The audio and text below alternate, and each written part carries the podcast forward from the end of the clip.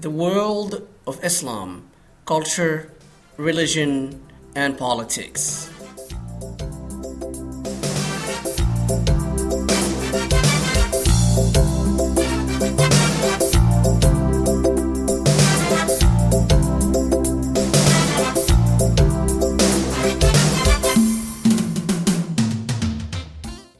The following is an interview of the late Professor Mohammed Arkoun on Belgian TV. The interview is from the early 1990s. However, the listener will quickly realize that the important points raised in the discussion are still highly relevant to our world today. For most of his prestigious academic career, Mohammed Arkoun was professor of the history of Islamic thought at the Sorbonne University in Paris, France. He also held teaching positions at a number of universities around the world. Ahmed Arkoun, bonsoir. Bonsoir.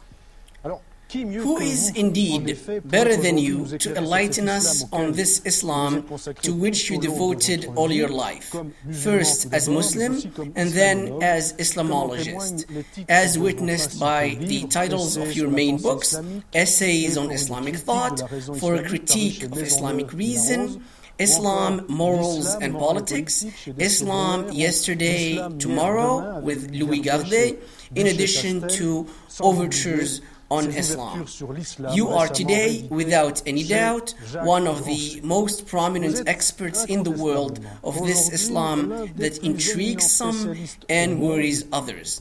You do not only teach in Paris, where you work as professor of Islamic thought at the Sorbonne, you also d'histoire de la teach at a number of universities in Europe, the Arab world, and the United States. arabes et aux États-Unis. All this makes the French of Algerian origins that you algérienne are a man of synthesis, a man at the crossroads. Mohammed Arkoun, it is now for you to rewrite in your own way the name of this program.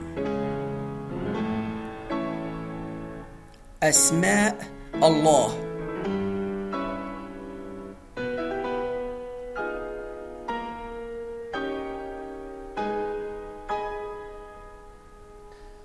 Arkoun, Mohammed euh, clarify for us. This is the first time that we write an Arabic title for this program.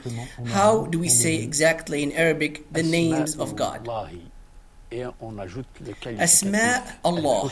And we usually add the adjective al husna, which means the most beautiful, because the names of God can only represent beauty. Et la beauté And beauty moves and awakens human desire, désir de l'homme, the human spiritual spirituel de l'homme, desire, the human desire for truth, the human desire for the absolute. And I already pronounced here a number of these names that came to animate not only piety but also meditation and intellectual reflection in the Islamic tradition.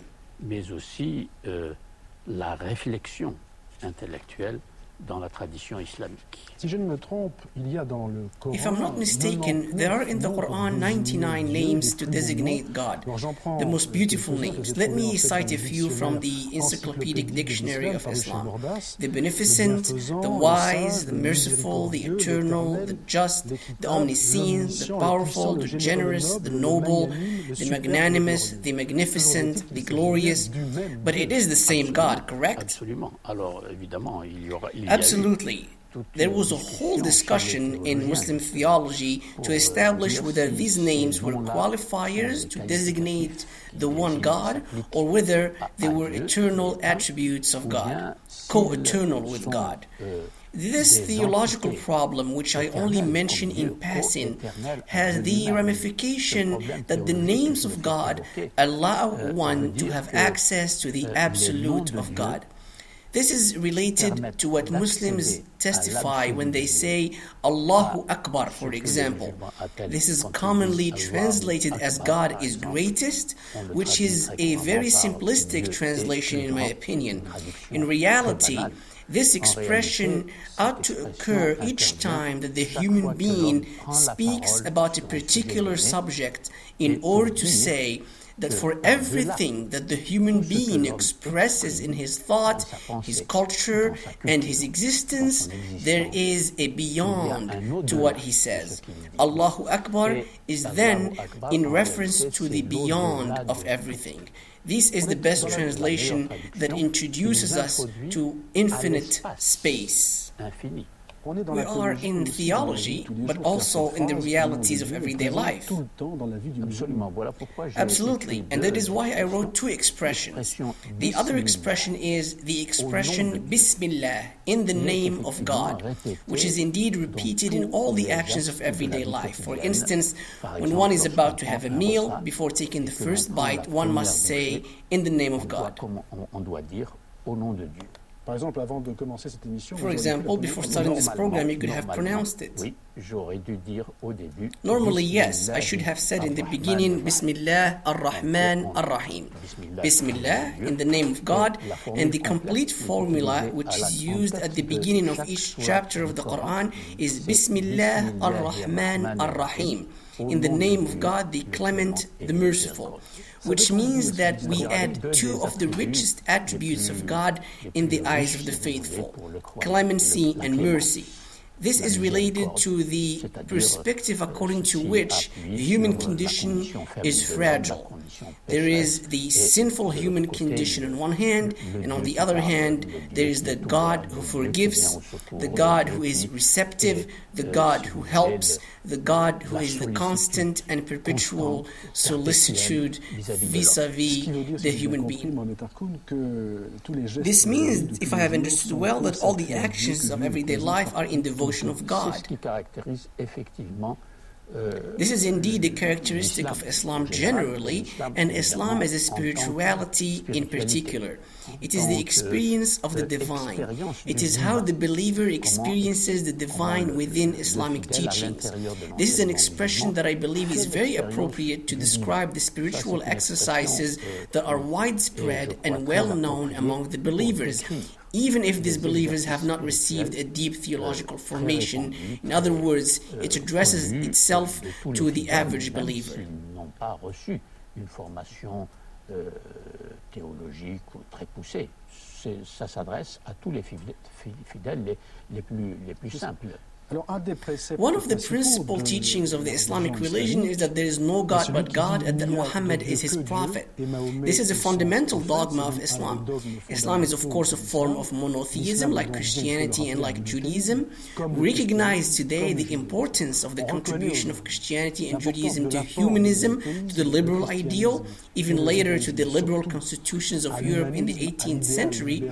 You claim for Islam an equal position in this contribution of monotheism. En Europe du XVIIIe siècle, vous revendiquez pour l'islam une part égale dans cet apport monothéiste Exactly. These, this formula that you just cited, there is no divinity except God, and Muhammad is the messenger of God, is first of all the profession of faith through which one joins the Muslim community, just as one must circumcise to join the Jewish community, and one must be baptized to join the Christian community.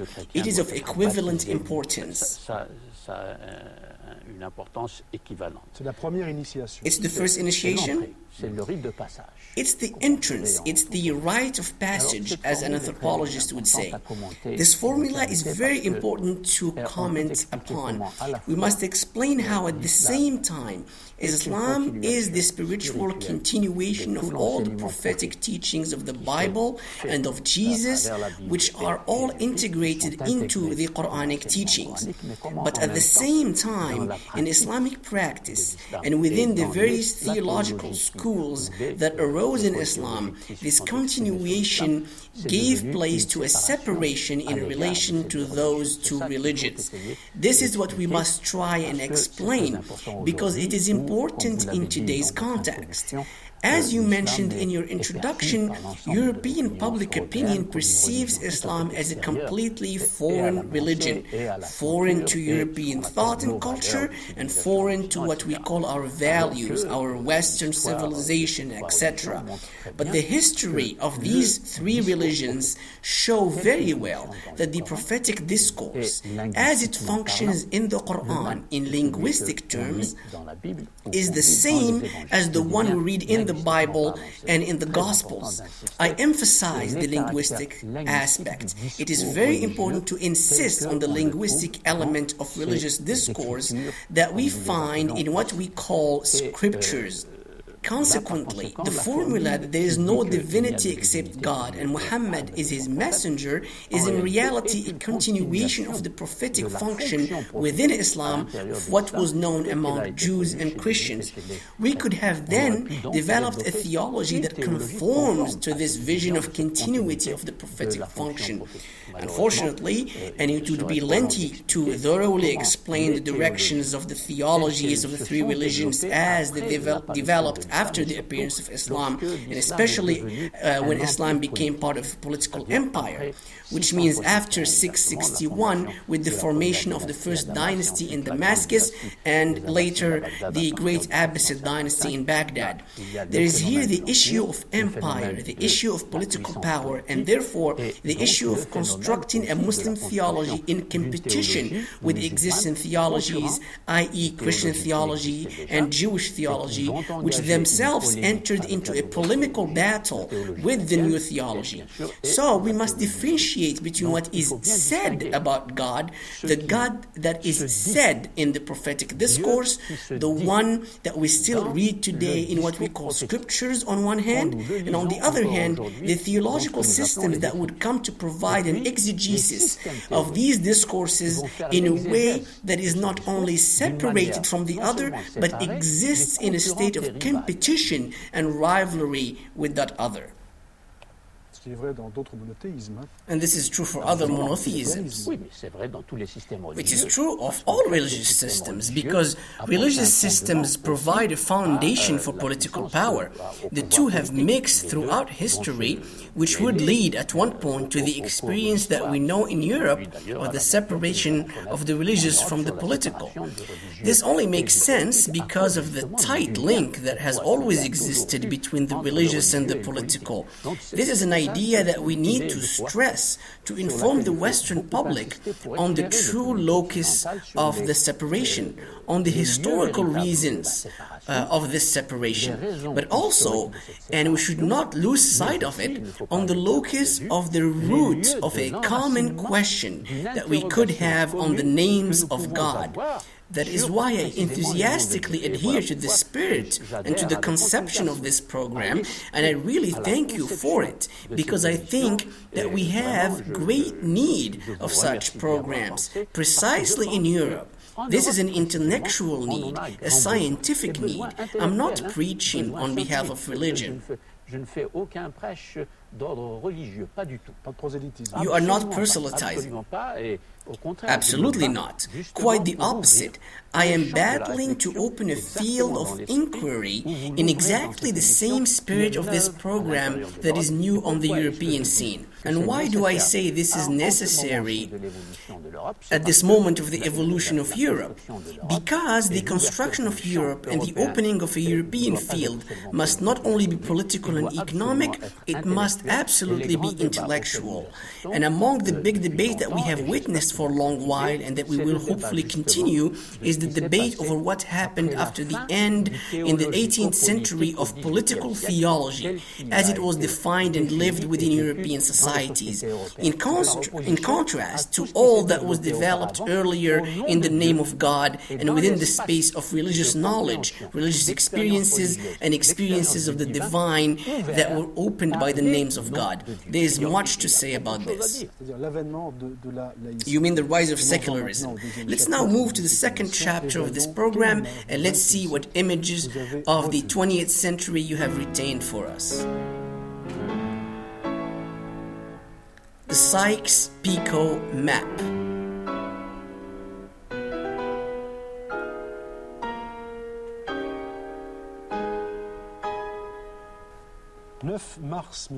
March 9, 1916, two diplomats, a Frenchman, George Picot and an Englishman, uh, Mark Sykes, reached a secret agreement dividing the Middle East. They themselves drew the zones of influence, some in red for Great Britain and the other in blue for France. Mohammed Arkoun, why did you choose this image as the most important one in the 20th century? It is because it represents an important historical moment in the relations between Europe and this Middle East in which exist many burning and still unresolved problems. This Middle East is obviously connected to the monotheistic traditions that we are discussing today. The historical study of the relations between Europe and the Middle East has ignored the cultural, religious, and intellectual dimension of the general history of thought in the Mediterranean world. I want to illustrate the break that was introduced in this history by the intervention of a political hegemonic will that can take us back to the emergence of Islam itself, then forward to the Crusades, then to the conflicts between the Ottoman Empire and the European powers. The Sykes-Picot Agreement is but an outcome in the early 20th century and in the midst of World War I of the rising hegemonic will of Europe which controlled the whole Mediterranean region, particularly the Middle East. This division was created by the dominant European powers designating the south and east of the Mediterranean world as Arab and Islamic and separating it from the north which represented Mediterranean Europe. In addition to the big political problems that this division has generated and from which we still suffer, it led to an intellectual and cultural division that has become a division within our own universities until today. For example, if you want to study the history of the relations between the Ottoman Empire and Europe, you have to go study the Ottoman and Arab side of this history with Orientalist experts, while the general history of Mediterranean Europe occurs in departments of history where history is studied comprehensively. There are similar partitions and similar borders within the universities in the study of the history of the monotheistic religions, of the theological systems that I mentioned earlier, and in the study of the history of philosophy and philosophical thought in the Mediterranean world. In other words, the Sykes-Picot agreements not only introduce the beginning of political borders that imprison us in all the difficulties we witness today, they also introduce or rather aggravate a border of an intellectual kind and a border of a cultural kind. Thus, today, Islam is marginalized, situated elsewhere, and certainly not studied within an inclusive vision of the history of thought in the Mediterranean world. le début d'une frontière politique qui va, encore une fois, nous mettre dans toutes les difficultés où nous sommes, mais elle introduit, elle introduit aussi, ou elle aggrave, une frontière de type intellectuel et de type culturel qui fait qu'aujourd'hui, l'islam est marginalisé, il est posé ailleurs et non pas du tout dans une vision d'ensemble de l'histoire de la pensée dans le monde méditerranéen. Euh, so, according to you, there is here an assault on a region that is highly symbolic, but an assault that turns back against Europe itself like a boomerang. Exactly. Europe has mutilated itself of a dimension of thought that it had nonetheless used with great dynamism in the 12th and 13th centuries. Many of the philosophical and scientific works were then available in the Arabic language because Arabic was the language of culture and civilization, the intellectual language from the 7th to the 13th centuries in this Mediterranean world. The translations of these works to the Latin language were used by the Christian thinkers of Europe uh, at the Sorbonne, Oxford, Bologna, and uh, within other European universities. In other words, there was a path of thought starting from classical Greece and passing through Baghdad, passing through Rai, which is ancient uh, Tehran, passing through Cairo, passing through Qayrawan, passing through Cordoba, passing through Fez, etc. There is a path of thought that gets broken by the will and the vision that took over Europe as a result of the hegemonic attitude that I mentioned earlier. This is perfectly symbolized by the secret Sykes-Picot agreements that divided zones of influence in the Middle East between France and Great Britain. In your opinion, is this division of the Middle East between the French and the British the result of the great European revolutions? Indeed, we can rethink history in this sense by correctly and openly asking the question that concerns what we call in the Francophone world laïcité, this elimination of political theology, as it is called by historians of philosophy, in comparison with what happened previously. It is clear there are very dangerous misunderstandings today, and they are indeed misunderstandings. They are not real differ differences in terms of intellectual production and in terms of the production of meaning for human existence. What separates us are historical lags resulting from the evolution of what Fernand Braudel called material civilization in Europe, starting from the 18th century. This material civilization. has raised European societies by giving them hegemonic power as a result of the progress in science and technology, etc. But this is not due to an integration of the history of the metamorphoses of meaning, going from the prophetic period that I mentioned earlier and continuing simultaneously with the path of prophetic discourse in the three scriptural traditions and with what we call Greek philosophical thought. These two currents, these two axes are constitutive of all thought in our European as well as Arab Islamic These two axes continue to engage us today, and we see how the religious is resurgent, not in the form of an adequate interpretation that would be based on a comprehensive rather than shattered history. Instead, the religious is resurgent in the menacing form of ideology on both sides. Therefore, misunderstandings increase on both sides, and this is where intervention is necessary. We must intervene where our modes of perception and our modes of interpretation are forged concerning our respective histories, and particularly around the issues of meaning before the end of political theology and after the end of political theology.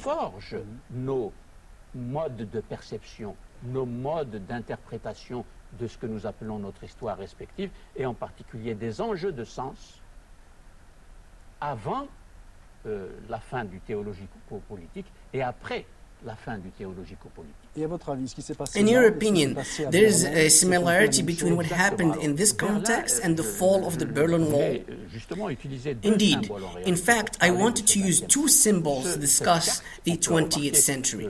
First of all, the Sykes-Picot map and the divisions planned at Yalta are of the same ilk. The same actors were dividing the world and drawing the borders and creating the problems in which we are drowning today, with all the tragedies we have witnessed in uh, former Yugoslavia and elsewhere in the world. As for Berlin, I wanted to say the following. The fall of the Berlin Wall is the result of an evolution in Western thought, in the sense that Marx is a product of Western thought. Marx emerged in the 19th century from this material civilization that created capitalism on one side and the workers' class on the other side, and that created all the exclusions that we know in European society. The Berlin Wall, at the time of its construction, shows the cleavage between two worlds within the heart of Europe itself in relation to how European thought functioned. The fall of the Berlin Wall shows an evolution of the same thought, but this time I ask the question of whether the fall of the wall will affect all the societies in the world. Will we all reflect on this new international order that has been discussed and that was promised to us? Or will Europe again close on itself and continue to produce events like those of Sykes-Picot um, by perpetuating the hegemonic vision on the rest of the world? In other, world, in other words, the Berlin Wall must be seen as a symbol, opening a new page of history that is different from the one we have lived since the 19th century and in connection with the theme of our conversation today. de celle que nous avons vécue depuis le 19e siècle en particulier et en relation avec le thème de notre conversation.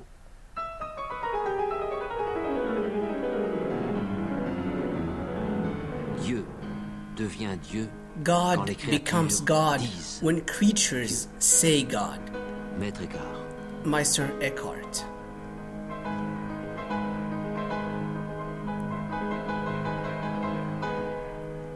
Mohammed Arkoun, you surprised me with your choice. I expected that you would choose a great Arab or Muslim thinker. Surely you chose a great mystic, but a great German mystic of the 13th century. Exactement. Exactly, and I did that on purpose. First, I wanted to show that Islamic thought was always open to the other. Islamic thought has had an interest in the other expressions of culture and of the divine, of course.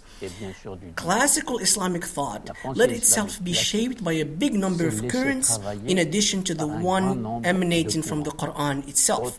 In other words, I insist on re establishing this pluralism of Islamic thought, a pluralism that allowed this thought to produce an authentic humanism, centered at the same time on the human being and on human beings as they connect to the divine, to God through revelation. This is very important given that today Islam has a tendency to do otherwise in order to defend or protect itself as a result of all the dominations that Muslims faced ever since the 18th century. So I seek to re establish within the contemporary context a more solidary history of Europe and the Muslim world, a common ground where men and women expressed themselves on the divine as did Meister Eckhart. And I could have cited many Muslim thinkers, among whom is a great mystic by the name of Al Hallaj, a man as important as Meister Eckhart. He lost his life and was executed after a resounding trial at the beginning of the 10th century in Baghdad because he developed and described his experience of the divine in esoteric terms and in poetic language. He ended up being condemned by the theologian jurists uh, for the phrase "an al haq," uh, or "I am the real, the truth." The word haqq is a Quranic term that is extremely difficult to translate and which connotes what we call today truth, uh, right, reality. I also chose this phrase because within Islam, there is a whole theological current that we call the Mu'tazilites who insisted on the importance of language. What does Meister Eckhart tell us? He says that God becomes God when the creatures, i.e., human beings, say God. The verb to say. To say God is to put God in language. In other words, there is here a theological and philosophical dilemma of the utmost importance that is posed in the same fashion among Jews, Christians, and Muslims. Here is more common ground, an intellectual field that sends us back to the importance of language as a space in which meaning is constructed. When I say God, I propose meaning, starting from the perception and experience that I can have of God. And this experience and perception cannot occur without my reading of the prophetic discourse itself. Therefore, we are still working with language. C'est lorsque je dis Dieu que je propose du sens à partir de la perception et de l'expérimentation que je peux avoir de Dieu, et cette expérimentation, cette perception ne peut avoir lieu que par ma lecture du discours prophétique lui-même. Donc nous sommes toujours dans le langage. So Muhammad Arkoun, you wanted to put this quote of Meister Eckhart next to a verse of the Quran. This is verse 35 of chapter 24. 24, dont nous allons, si vous le voulez bien, confier la lecture à notre ami Roland Langevin. God is the light of the heavens and the earth. The example of his light is like a niche within which is a lamp. The lamp is within a glass. The glass is as if it were a brilliant star, kindled from a blessed tree. An olive neither of the east nor of the west, whose oil would almost glow even if untouched by fire. Light upon light, God guides to his light whom he wills, and God sets forth parables for the people, and God is knower of all things. So, what similarities exist, uh, according to you, between this verse and the phrase of Meister Eckhart? Eh this verse has allowed creatures, thanks to its rare symbolic and metaphorical richness. And there is great richness in symbols and metaphors about God using the concept of light. This way of saying God has engendered, engendered an almost infinite number of ways to say God by the faithful who find themselves, while reading this verse, projected into an esoteric vision of God and therefore say God, as Meister Eckhart writes.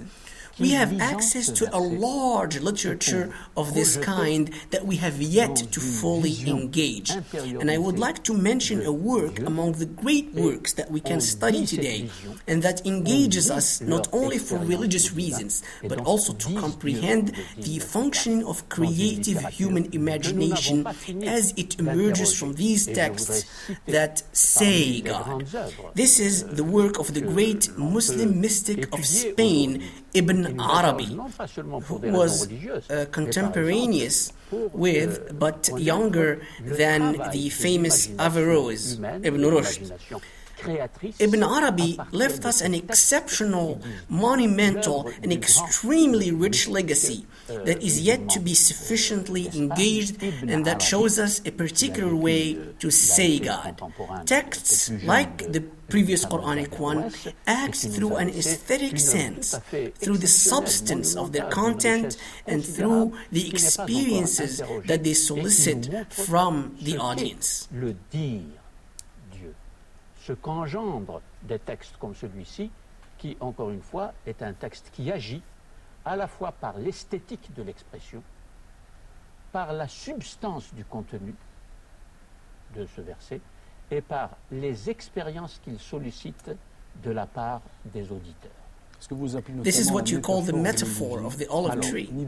Il y a, par exemple dans ce verset euh, cette métaphore. There is in this verse a magnificent metaphor that I always cite of an olive tree that is neither from the east nor from the west, says already the Quran. As if it was thinking of this East, presented today as fixed, ideological, and polemical, and that is made into the opposite of that West that functions as the model for culture, civilization, and knowledge. The East is reduced to being the place of regress, the place of backwardness in thought, culture, and development, terms that have become common in the way we speak about this East. Et de tous les sous-développements que nous connaissons chaque fois que nous parlons de, des sociétés appartenant à cet Orient. In an article uh, in Le Monde of March 15, 1989, you wrote, Emerging from the philosophy of the Enlightenment, secular thought has marginalized the stock of symbols and signs from which we all drew in our Jewish, Christian, and Islamic traditions. Exactly. This is what I have been trying to explain today. You are citing a text from 1989, and it tells you that we still need to address an extremely large population public and to make this public participate within a pedagogical framework in discussing these essential problems. Many people are weaned within these cultures and these traditions, but these traditions cannot be approached anymore in a polemical fashion or taken as dogmatic theological systems that have functioned inside each community to legitimate wars in the Mediterranean world. This time, they can be approached differently thanks to the intellectual context. This is the new context of liberty created by secularism. In my eyes, secularism, when understood correctly, is a useful attitude for the issue of knowledge, how to know, how to say meaning. And if we have meaning and know how to adequately communicate it within society, it would flow without conditioning the audience by the way we say that meaning. Here again, we find the concept concept of saying. To say God is to say meaning. Le mot dire Dieu. Dire Dieu, c'est dire le sens.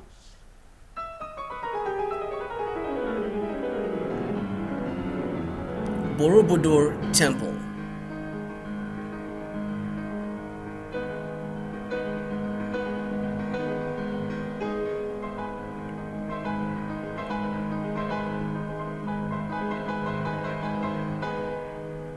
The symbol that you brought to us comes from far away. It's a Buddhist sanctuary built, uh, built in the year 800 in the Indonesian island of uh, Java. The Borobudur temple was rediscovered in the beginning of the 19th century and was restored thanks to the collective efforts of UNESCO and the Indonesian government. The restoration took nearly 15 years, and in 1983, this wonder was declared common heritage of mankind. It is a site of prayer and a site of pilgrimage, a pilgrimage that you have personally performed.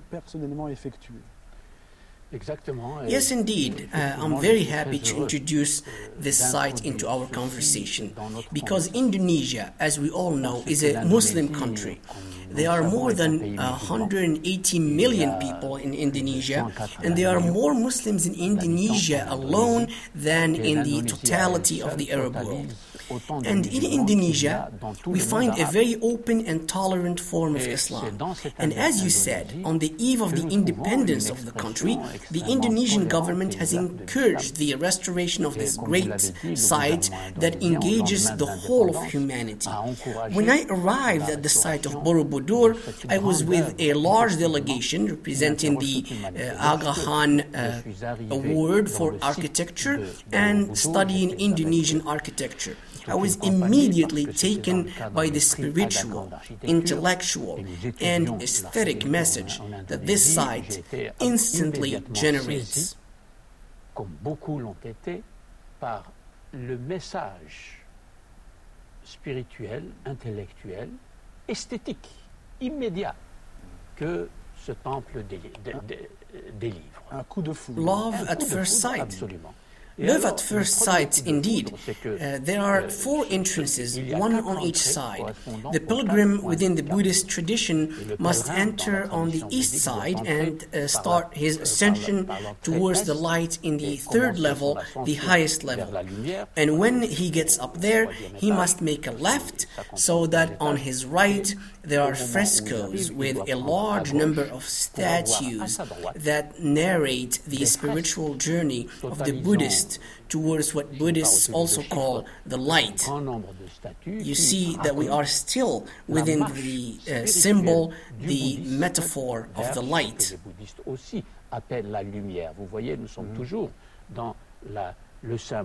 Le, la métaphore de, de, de la lumière.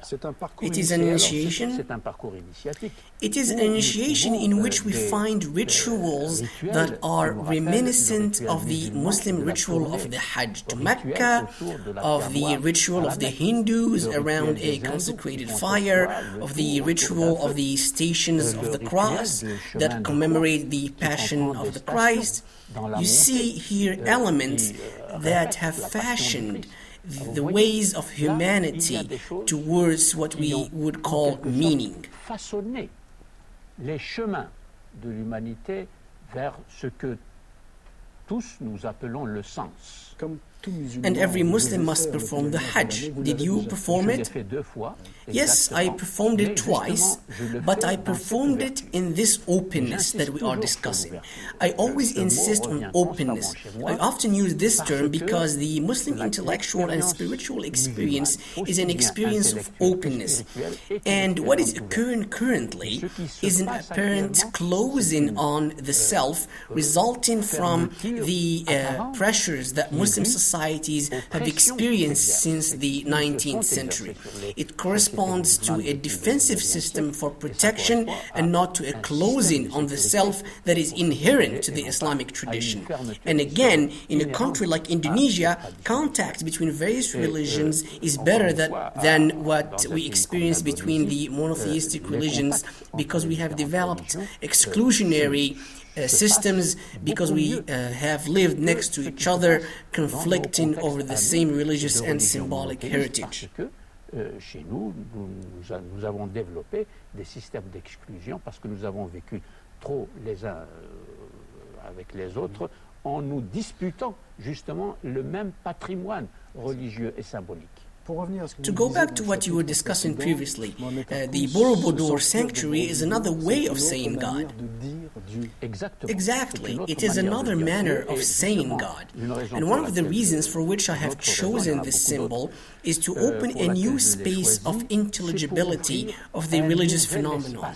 This space must be open to critical and scientific knowledge of the various religious traditions and be open to new questions using modern analytical tools within the perspective of a religious anthropology and at the same time ask ourselves about the validity of what we consider modernity to be, but without creating this break that many want to unfortunately create within human communities and cultures.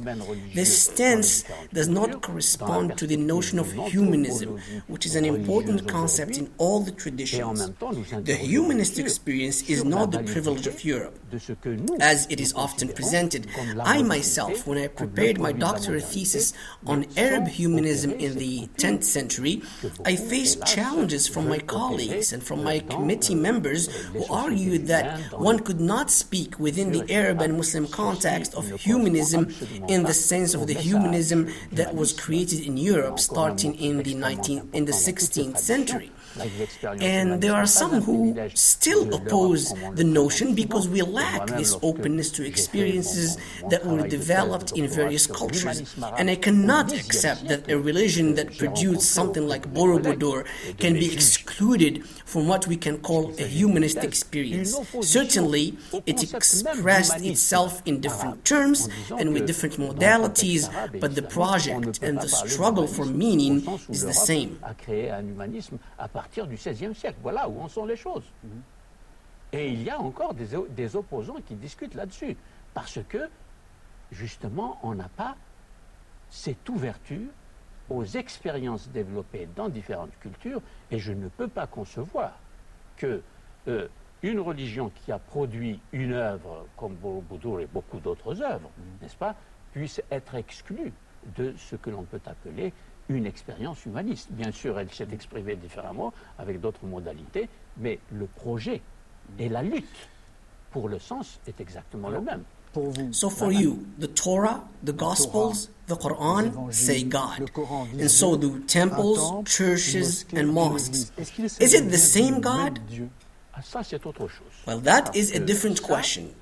It is precisely because this God is said by the creatures, as uh, Master Eckhart says, meaning by humans, and that humans speak their language within different cultural conditions and different historical conditions, then we have a different coding, a different semantic coding, a different semiotic coding, a different semiological coding of this God that we might call the absolute, we might call transcendence, but I prefer to use the term meaning. And the problem that we face today is how human beings engender meaning in society and in history while going through the mediation of language.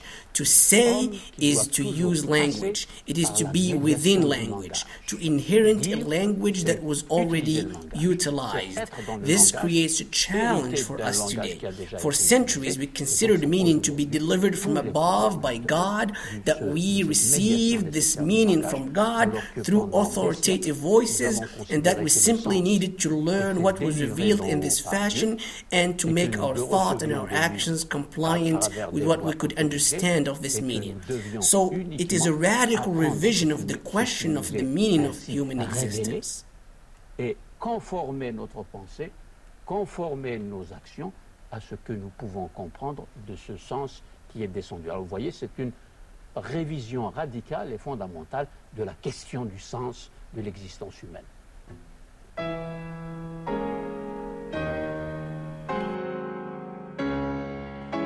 Thank you for listening. I leave you in peace. Assalamu alaikum.